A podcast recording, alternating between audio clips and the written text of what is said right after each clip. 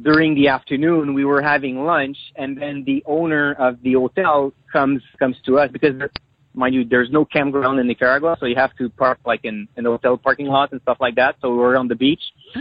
and the owner says well it's no biggie right now but I heard on the radio that there was earthquake in El Salvador creating a small tsunami I don't think a tsunami was the family adventure they were thinking of.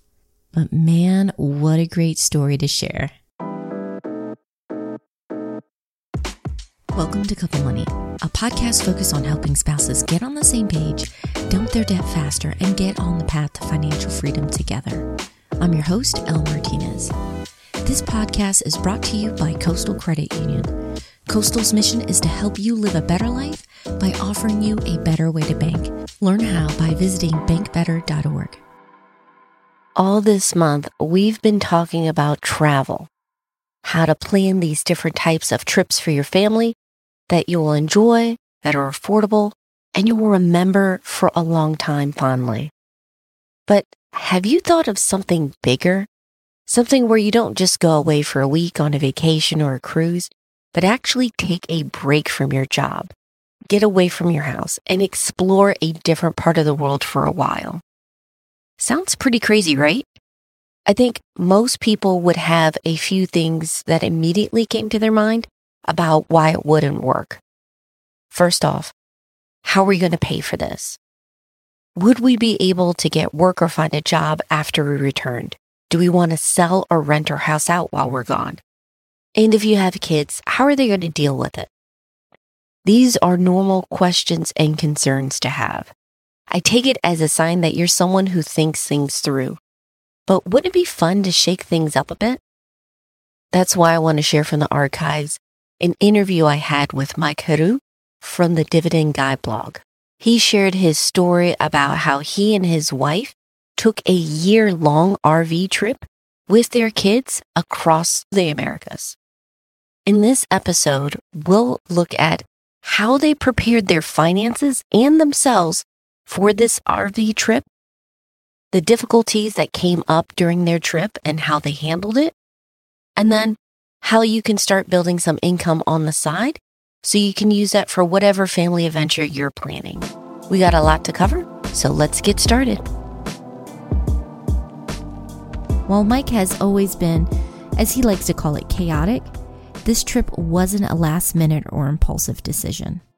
Yeah, it, it took us two years to plan it. What happened back then is my wife had a daycare at home. She used to work in a daycare for about 10 years. And then when we started to have kids, she was a stay at home mom for the first two kids.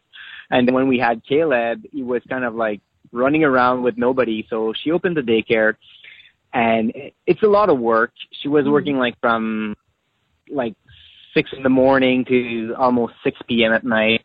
And, and then she was like, you know, I don't want this for the rest of my life. She started to read about stories about family going for on trips. The uh, the first family we we heard about was a family that went for a bicycle down to Mexico. We started talking about this, and I thought it was a bit intense to go like cycling. So we thought, how can we do it? The two of them began brainstorming a couple of ideas before finding the right one. The first version was, well, let's do a world around trip and and like live in two three months in different countries for a year. But with five of us in the family, airplane tickets, renting cars, or like going for apartments on Airbnb wasn't was just too much for us. This is why we we started thinking, well, if we can move with our home, then we save on camping, we save on, on uh, restaurant. So this is why we decided to buy an RV like a year before our trip to try it out because we never had an RV before, so didn't know much how, what to expect from it. And after a year of practice, we decided uh, that we were good to go. This is how the uh, the project was the place. Okay, so I had to have Mike back up just a little bit because it never occurred to me that there would be such a long training period. I had this notion that maybe you need a couple weeks to learn how to move that thing. Turns out there's much more to prepare for. Well, the thing is, it's a pretty small space for five people compared to living in a house. So that's the first thing is to get used to like all living in the same space. At home, like kids are very uh, independent, so they cook their own breakfast whenever they want and stuff like that. But you cannot have this happen in the RV because like one person is cooking, that person is pretty much taking like 50% of the space available. So you cannot have like kids running around and like going from the bathroom to their bedroom Ah. because it, it's exactly the same space, right? Yes. So we, we needed to know like how to like manage resources because within the RV you have a propane tank, you have like we we had solar panel to be uh, to have electricity all the time. We had to learn how to manage all the sources of powers and stuff like that. How like everything works. This is why we wanted to do a little practice, and especially when you pack up for a year, you have a lot of stuff Mhm. inside the RV. This thing is not like a sport car. When it turns, everything moves inside.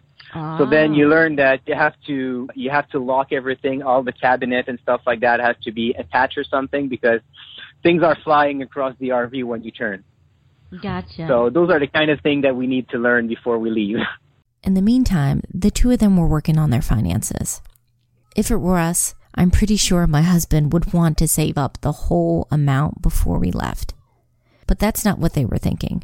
Mike had another idea. He was looking at what he wanted to do for income after the trip as well. So he came up with a plan. 15 months before the trip, because I, I used to work in the financial industry as a private banker, mm-hmm. and I was working like evening and nights on my websites because we didn't like we didn't have time to save like whatever it's going to cost me maybe like seventy thousand dollars for the year. We didn't have time to save for that in two years. What we did instead of like trying to save as much as possible is I worked as much as possible. So three four days a week. I was Mhm. working from 8 p.m. to 2 a.m. in the morning Oh, and wow. still keeping my day job at the same time. This is how I've built my online income in the meantime. So I was making enough when we left to support most of the trip. And so far, I mean, we're coming back home in, in six weeks now and I will have to, I, I've borrowed like $15,000 for the trip besides like what my online income cannot support. So that's, that's pretty much like what happened there. And what we decided during the trip is I really like what I'm doing online, Mhm. even though right now my my website they it does it doesn't make enough to support my lifestyle at home for now. But Mhm. I decided to quit my job anyway and just work full time when I once I come back. I realized that one day I'll be waking up like being 50 or 60 and realize that I really regret not trying to build my company online. At I decided right now is the time. I've been doing that as a sideline for 10 years. And each year I had a good excuse of not quitting my job. Like I have a pension plan.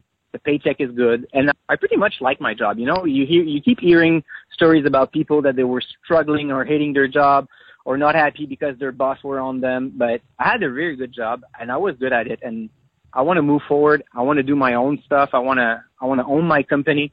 And when I work, I want to work for myself. Yeah. And right now is the right time to do it. Okay, so you heard that, right? He was a private banker, making really good money, and he's planning on switching to an online business. I admit it might sound risky, but you have to understand that this wasn't an impulsive decision. I know it's not a gamble Yeah. because, you know, when I was working more for that 18 months before we left, the income started to increase. I've kind of like tried it. There's a, there's a correlation between the number of hours put into the website or any, any kind of ideas of business ideas you can have and the outcome of it. So what I decided to do is once I come back in July, I'll be working between 50 to 60 hours for at least six months before I know that the online income will pick up and then I'll be able to like just work normal hours after that. But I know this is what is coming for, for us in, in the next six months or so. If you thought about making more money on the side, now would be a good time to start because you can develop and hone your business before you start to rely on it. Mike had some great tips for those starting out. Well, at the beginning, I mm-hmm. would say not to have high expectations. I mean, you can expect to make a lot of money on the long term, but results are not happening overnight. So you, you need to work a lot of hours for several months in a row before you can see something happening. Don't go for the short time win. Try to think about what's going to happen in six months, in a year, and three years. and this is how you should build your business. For example, right now, I'm making more emphasis uh, on getting people subscribing to my free newsletter because I want to build the, the biggest audience I can. Mm-hmm. And then I'll be able to grow my membership website. The secret, I think, is to have your own product. So then you're, you're in full control of that part. Now that we have our own product since 2013, well, it's our own product, so we manage it as we want. As long as we offer quality for it, like clients are still on, on board and they're willing to pay for that membership or yearly uh, membership website. I think this is the the most important thing is to think about the long term. So Mm-hmm. don't try to make money within the first six months, but think how you can make a lot more in a year or two. Yeah, this podcast isn't about quick wins or people becoming millionaires overnight. It takes a lot of work. But speaking about expectations, Mike had some wonderful stories and advice about life on the road. the way you expect your trip to be and the way it's happening is two different things. You know, at first we thought, oh, you know, my wife will do school in the morning. I'll be like an activity or something, or I'll visit like a museum. Yeah. That probably never happened like in 300 days of traveling. I was quite surprised because we really had like three different reactions. My oldest, my oldest son is William. He was 10 at that time and he, he kind of like became an adult very quick. He was very helpful. He really enjoyed having this liberty of like not going to school every day and like doing his stuff whenever he wants. He was helping a lot. While Amy, my daughter, which was nine, her was like, she was kind of like a bit lost, I would say, because she's used in a structured environment, going to school and having, you know, deadlines and stuff like that. Now, like, especially the first months, we were pretty much just like, we wake up one day, we like it, we don't like it, we just like up and leave, go somewhere else. nice. So she was kind of lost in that kind of environment. So it's kind of funny because she had very good grades at, at school and now she was like the one that had, that has having the most argument with my, with my wife about school because she didn't feel like she was, you know, like with rules and stuff. So she was a bit lost in that. My third one was probably like the, the easiest one to manage because he was, Caleb was four when we left. So basically his definition of life is traveling across the world. So you just get accustomed very quickly because he didn't know, you know, he didn't have much friends back then because he Mhm. didn't have go to school and everything. So it was very easy for him to just up on board and just travel across the world. Even though, for the most part, things went well for their trip, there were still times where it got stressful. As a couple, in a family, communication can make a huge difference. we're kind of on the same pace and and what I've learned because we met a lot of other families traveling with like on our trip and it's important to to be a very good team together because you go through all kind of emotions and all kind of like amazing situation but you know sometimes it's amazing and sometimes it's very bad. And the bad situation are like 10 times worse than they were at home because you're not in your country and you're not in control. If you're not part of a good team, if you don't communicate to each other and if you're you don't let the other per- person like about your emotion and what you think, this is this could turn very bad.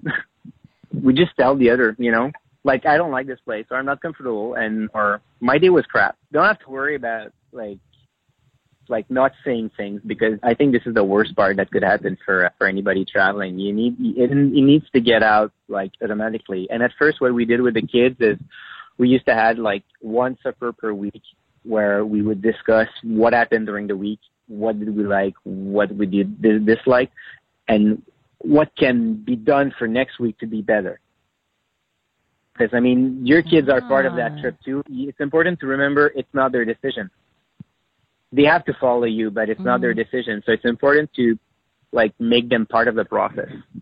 Mike really wanted this trip to be an opportunity for all of them to bond and share this experience together. And in one case, that meant being stuck with two forces of nature. on our way to Costa Rica in November, we were in Nicaragua for about like two weeks at the same place.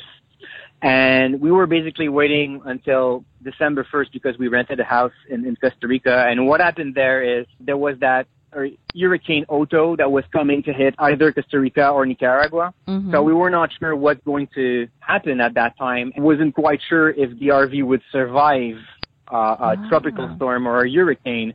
And on the day that the storm was supposed to hit where we were, during the afternoon, we were having lunch, and then the owner of the hotel comes comes to us because mind you, there's no campground in Nicaragua, so you have to park like in an hotel parking lot and stuff like that. So we were on the beach. Mm. And the owner says, well, it's no biggie right now, but I heard on the radio that there was earthquake in El Salvador creating a small tsunami coming. Oh, like, on, wow. on Nicaragua coast. Yeah. So then at first we're not that alarmed because he said, well, worst comes to worst, we're going to have like a wave of like maybe one or two foot high. So it's not that bad, but I mean, just to warn you guys. And then 15 minutes later, the siren goes on, and it was like, it was incredible because you you hear like all the people upping in pickups, screaming, gathering like women and children and dogs, and they were telling me like it was screaming, like get in your RV and get out. So we had to drive for like five miles to make sure that we were on a safe spot, and thank God nothing happened on that place. The tsunami hit like 25 miles up north. Yeah. And then, so we, we came back and we were just like, okay, now we have to wait for the hurricane to hit us, like later on today. so a tsunami so, and a hurricane. yeah, on the, on the same day. So that was like quite demanding for us on emotional perspective. So we just like, you know, and it was like, well, we just get the tsunami. So let's get pasta, have wine, and then wait by the beach to see what happens the night was the night went on very smooth, and it's kind of funny because we had wrapped up the whole RV had like a, a, a huge plastic like I, I made a huge plastic bag out of it, so it was all wrapped up to make sure that there was no leak possible. Mm-hmm. Finally, the, the the tropical storm hit like 75 miles south of where we were. So the next morning we woke up and we just realized that you know in life you don't have to worry about what could happen. You just have to live through it. If bad things happen, they will happen, and if they don't, they don't. But there's nothing, you know, you have to learn how to let go of that control because you're not the one in control in those kind of situations.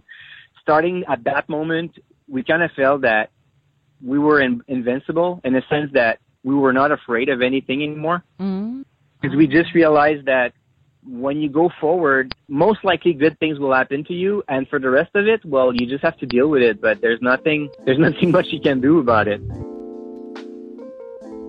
If you're like us, you probably have quite a number of accounts between the two of you, including your old 401ks.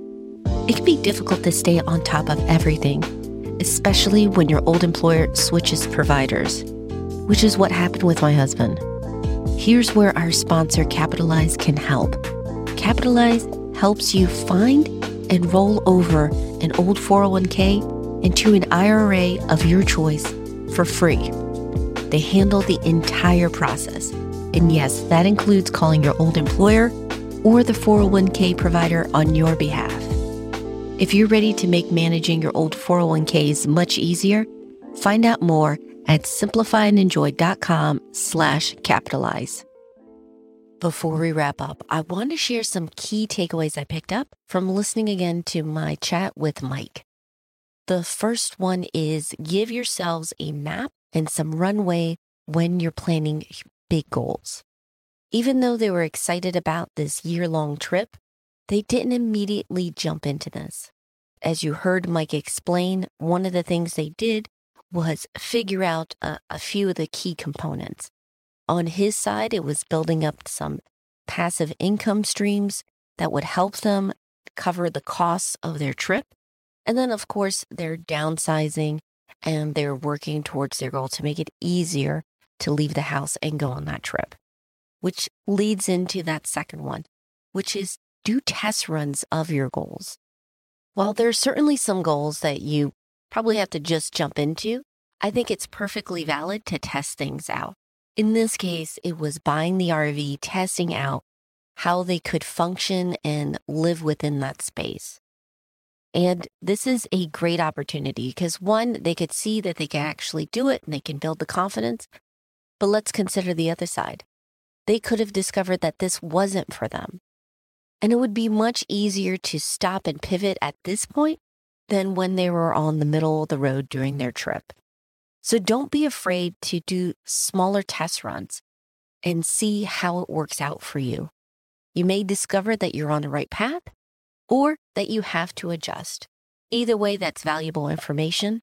And then finally, accept that there's no absolutely perfect and safe plan.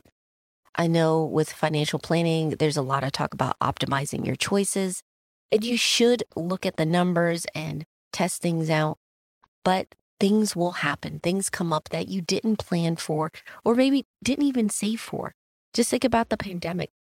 But these last two years, I've seen so many families in the community show their resilience and show their grit and find ways to make it work or to change their situation. I hope you found this episode encouraging. If you have a goal that you want to pursue and you're looking for ways to save up for it, don't forget we have a free course called 5 Days to 5K. It's a week long email course that walks you step by step on different ways you can find, save, and earn a little extra money on the side. Just head over to couplemoney.com slash 5K. I hope you enjoyed this episode. By the way, Mike did retire from his nine to five job, and he enjoys having more time with family while working on projects like his site, Dividend Guy blog. I'm going to have links to that, as well as resources we've mentioned in the show notes, plus more over at Couple Money. Heads up, next week is the listener mailbag. So if you haven't already, Make sure you send those questions in. Yes, there's going to be a link in the show notes, but also you can send them in through social media on Twitter, Facebook, Instagram, pretty much everywhere at Couple Money. I'm probably going to be recording on Friday. Finally, and most importantly, thank you so much for your support. Couple Money Podcast is made possible because of incredible listeners like you. Every tweet, question you send in, the comment you make gets the word out so that more couples can work as a team on their money and so much more. I really appreciate your support. I hope you have a wonderful week. Take care.